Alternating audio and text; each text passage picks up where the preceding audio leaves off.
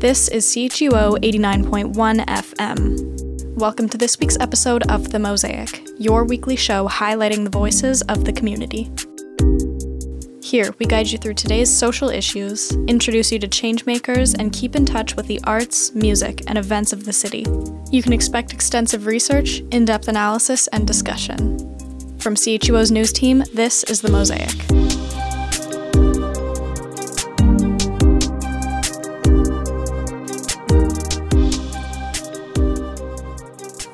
Today, we look into the implications of Argentina's recent election of President Javier Milei. And James Brennan returns with another episode of Point of Skew to discuss how the owners of media companies can indicate certain biases. Stick around, I'm Lauren Rolston, and we've got all that and more coming up on The Mosaic. November saw the election of a new president in Argentina. He brought with him a myriad of intense plans for economic reform. Many are anxiously watching the political scene of the South American country. Arya Gunde brings us more. Do you remember how cheap groceries used to be? Over the years, inflation has made the cost of living a challenge for Canadians. Now imagine that inflation in hyperspeed. Prices set on groceries in the morning can increase by the end of the day. That is the reality for more than 45 million people in Argentina who live under hyperinflation. Last month, the country elected self-proclaimed anarcho-capitalist Javier Milei as president, hoping to initiate a change in the nation's economy. Milei is the latest installment in the trend of right-wing populist leaders emerging around the world. As, as happened in other, in other parts of the world and in Latin America in the last years, mm-hmm. people started reclaiming against the political class, thinking that, that it was a fault of all the political class and the economic situation was very bad. We, ha- we have a very high inflation of 150% in a year. So yeah.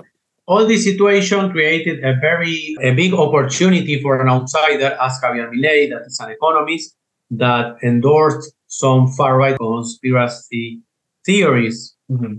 So, but he had a very big opportunity that he he used it very it very well as an outsider to promote his his ideas on that environment.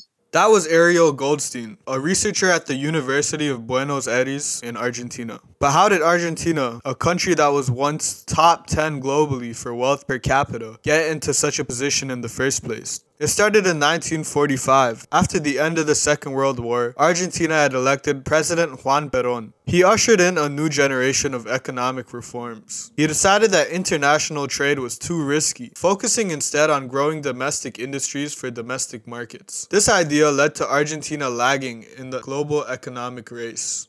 Peronism has governed 16 of the last 20 years in Argentina, and it's a powerful structure uh, in Argentinian politics. It has been like that since uh, 1945. In the contemporary age, Argentina has been subject to more economic mismanagement. In the 1990s, we'll say, okay, we're going to create a new currency and call it the peso, the Argentinian peso, and we're going to fix it one to one to the dollar. Mm-hmm. For one peso, one dollar. Except that for every new peso that I print, I have to have one dollar in reserves right?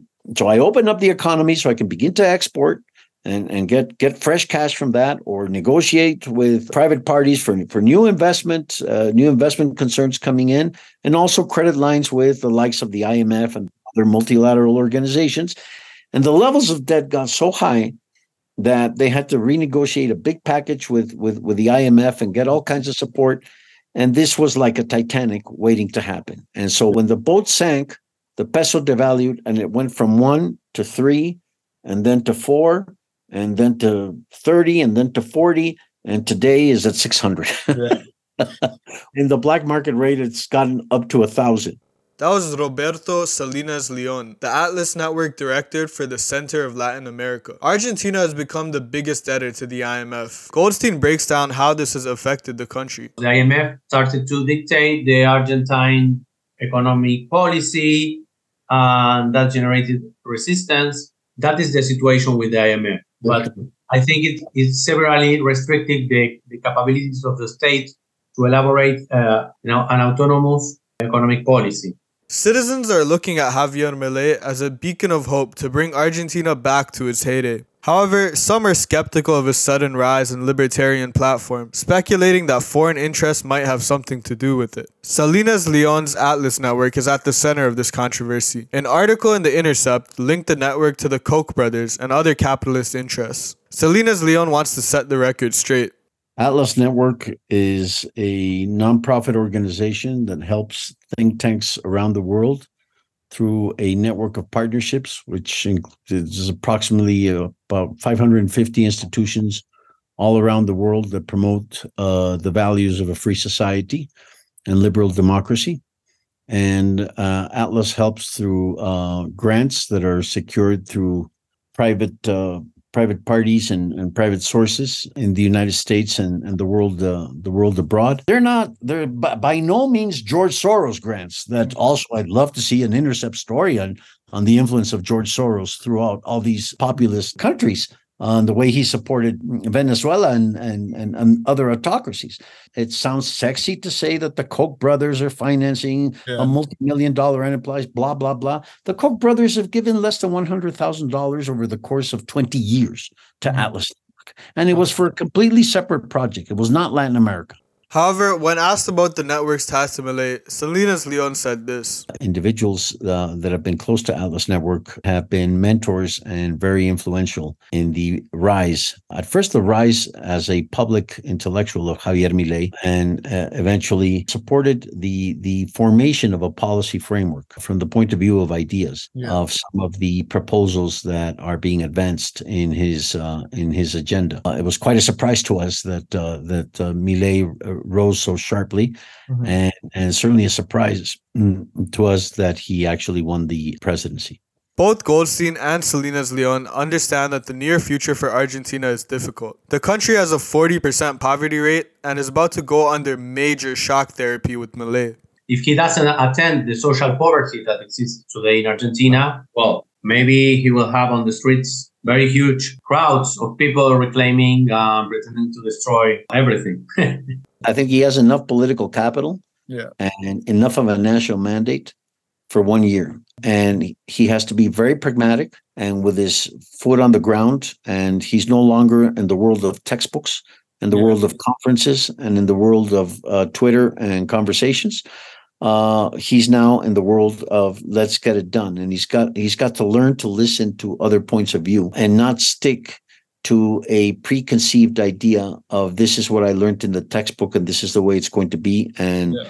and the hell with everything else. That that that that's a disaster waiting to happen. And and that will it, that will eventually pave the way for the return of Peronism. People are looking ahead though. One of Milei's biggest voting blocs was young people under the age of 30. Young people like to 16 to 25 most of their lives they have experienced that kind of center left peronism yeah. that they identify with the status quo because it's the only thing they know probably mm-hmm. and at the same time they have experienced uh, a country that doesn't grow economically yeah. that has a high inflation at the same time Milei has made a very interesting and intelli- intelligent campaign on social media on tiktok on Instagram, on Twitter. So people, young people, get got very attracted by by his proposals. Salinas Leon sees massive potential in the youth. There's an enormous amount of talent. One thing that Argentina has is human capital. In fact, one of the tragedies of Argentina is that that human capital is working in Miami or working here in Mexico or working in Europe. And you see them all over the place. Mm-hmm. In fact, even in Argentina, Argentina has become a leader in so called unicorns. It's an enormously, yeah. enormously innovative country. Yeah. So I see it, I see it as a, as a, as a, um, incubator of new technologies, of technological development. And I do see the possibility of an agro-industrial concerns, for instance, mm-hmm. in oil and gas, in, in, in manufacturing. I think it could quickly develop a very diversified economy. Only time can tell what happens next for Argentina. The country is situated to face its most important changes in the coming years. For more information on what Milei means for the country, head to chuo.fm and click on the news tab. For CHUO, I'm Arya Gunde. And now James Brennan brings the second episode of Point of Skew, highlighting points of bias in today's news coverage. Today he dives into the influence of a media outlet's ownership. Hello, and welcome back to Point of Skew. I'm James Brennan, and today we're continuing the analysis of the journalism industry and how it's no longer the same one our parents grew up with, where our sources of media have misinformation and skew.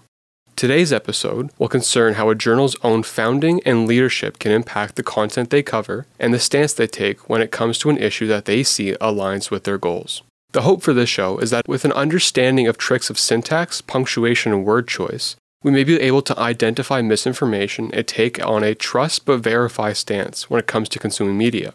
All of this in an age where it seems as though there are more journals and journalists than ever before, on that point, let's move forward with understanding tricks and workings of different articles and journals. On the last episode of Point of Skew, we showed how picking certain sources can inherently show bias and ultimately skew a story when only one side is given. Choosing sources that are directly involved in the event the journalist is covering can be important for understanding, but a slippery slope when it's the only source for the on the ground coverage. Word choice was also a major theme of the last week's discussion. We saw how words with negative connotations can be used to instill adversarial emotions towards a group or event. These themes will recur in more articles and we'll cover on the show, revealing how these simple tricks can be used in different ways to have certain effects on readers. Today's media economy is based on a bottom line, and journals are possibly one of the most hardest hit by this, as they're meant to be the system to check the current governing body and hold them accountable to those who elected them. This system of checks and balances is a pillar of democracy, as we know it, and should this responsibility be clouded by profits, a major portion of a functioning society falls to the wayside. Yet, this should move people to take being informed as their own responsibility, even going as far to question and verify information seen on social media and other forms of media. These articles come to us from the Epoch Times and the Associated Press concerning the recent elections in Hong Kong and how voter turnout was much less than expected and was seen as a silent protest against Beijing's limitations on civil liberties within the region. For some context on the event, we can go back to the long string of protests in Hong Kong as a means of resisting Chinese influence in the region. Back in 2019, we witnessed some of the largest protests ever seen to oppose the Beijing endorsed legislative protocol that would allow extraditions to mainland China. This conflict has its roots in the aftermath of colonialism, as the island long stayed under British control until 1977.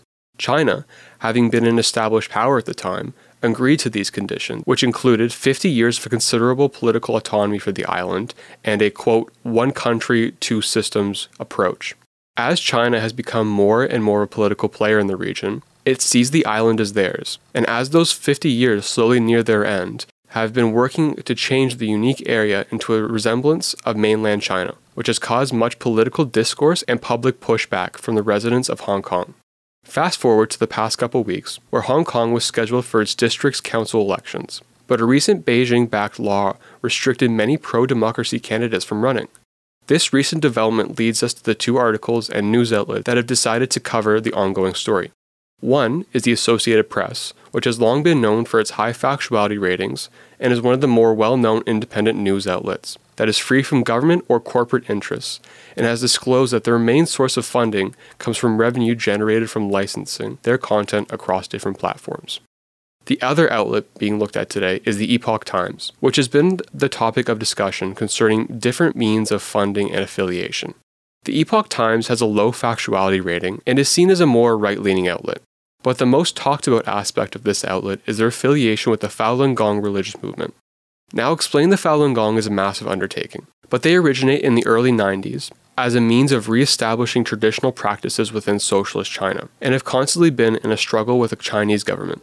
This has culminated into a right leaning and self described anti socialist and anti communist group that seeks to squash any semblance of far left governance.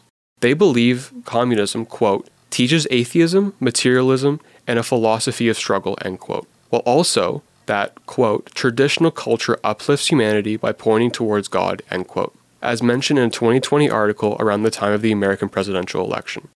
The Epoch Times is an extension of this belief, and given the breadth of their coverage, which includes writing in over 22 languages and in 36 countries, gives them quite a significant weight, Yet, at the same time, the outlet has frequently come under fire for many misleading articles and for spreading disinformation while consistently backing anti communist, anti China, and pro religion narratives.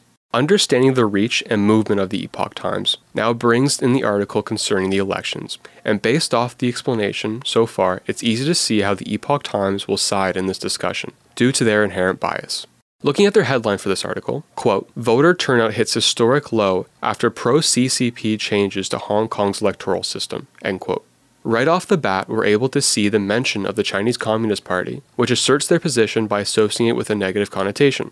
Now, the topic of an electoral system is a buzzword that almost inherently raises attention just by its connotation of being one of the main pillars of democracy, and any change to said system could be seen as negative. With this understanding and association with the headline having, quote, pro CCP, inherently raises eyebrows among those living within a democracy. The Associated Press also has a rather interesting headline quote, Hong Kong leader praises election turnout as voter numbers hit record low, end quote. This headline is intriguing and affirms the stance of the article as the mention of the leaders praising low election turnout is rather odd, especially considering that back home in Canada, recent elections have seen shockingly low numbers. This hooks the reader as it inverts a common understanding of something that is rather disappointing. Yet the circumstances, as one would see as they read the article, begin to make sense. The amendment that both these articles discuss is that most elected seats on local district councils have been eliminated, which was the last major governing body chosen by the public. This, in addition to a change in candidate requirements that now needs at least nine members of government appointed committees to sign off on candidates. However, the majority of these committees are Beijing loyalists, giving pro democracy candidates a harder time securing endorsements, meaning that less are able to run. When reading the Epoch Times' article, there is an odd feeling to it. The earlier sections of the article consist of four interviews and let the interviews have a very odd format. It appears that the quotes are cut up, and the article takes many liberties to fill in the gaps. This isn't anything new within journalism, but the article fills in more than the portions that are quotes. Almost as though the common practice of filling in the missing information from an interview is reversed, where the filler is in the spotlight and what the interviewee actually said is secondary. The flow of the interview is also a point to be raised, as it feels as though they align themselves a little too closely with what we know about the Epoch Times. Yet again, there's also the issue of how there are no links within the article that either support the claims made or enable the reader to further understand the story should they wish to know more. Alongside this, there is not much to back up the information in the article. And something that really stands out is how there's an illustration of a graph meant to depict the numbers of voters in Hong Kong elections dating from 1982 to 2023. This seems like something you would rather expect to see considering the subject, but upon closer examination, you can see how there's no source for the data depicted. The only mention of the graph's creation comes from its subheading, where it mentions that the illustration is by the Epoch Times. I find this in association with the odd feeling interviews be something that makes you take a second look at the article. As no source is given to where the Epoch Times gathered the data, and the journal takes many liberties with the contrived feeling interviews. If we were to compare this to the Associated Press's article, which is rather short and to the point, it does not take an apparent stance on the issue, and even with it being a relatively short article considering the amount of information, they do answer the age old questions of who, what, when, where, why, and how. A point within this article that is rather interesting and absent from the Epoch Times' article is the actual responsibilities of this district council, which pertain to organizing construction projects and public facilities. This point is rather important, and somebody who isn't from Hong Kong would not be able to inherently understand the political workings of the area, but thanks to the inclusion of this information, we can truly see how this aspect can be truly impactful to daily life within the city, and why there would be such a low turnout in protest to the changes. However, the same issue arises in regards to sources for statistics. Even though the numbers are corroborated by other articles and sources, but having them linked within the article is always a good thing to have. The articles covered this week are less of a comparison between each other and more of a comparison between the news outlets they originate from. On the one hand, there is an independent journal that sources most of its funding from licensing its articles, is highly factual, and is seen as a trustworthy source within reason. And yet, on the other hand, there is a journal that has been known to blur the lines between factual reporting and reporting with ulterior motives. The Epoch Times is a known source for misinformation and making many liberties in how they cover news. This is less about how an article can be used independently to skew a story, but more how there can be inherent skew in a news outlet as a whole. This worrisome realization should compel us all to take a second look at what we first perceive as fact, to take a step back and play journalist ourselves. Only by truly taking this to heart may we fight the illness of misinformation that has caused so many issues in recent years. And it is up to us to break the cycle and stop any design skew from tearing the world in two. This has been and will continue to be Point of Skew. I'm James Brennan, and thank you for listening. And that's it for this week's episode of The Mosaic. Thanks so much for tuning in. Music for The Mosaic is by Helizna. To listen to this episode and previous ones, go to chuo.fm slash podcasts. If you're interested in joining our news team, email news at chuo.fm. We'll see you next week, Thursday at 1 p.m.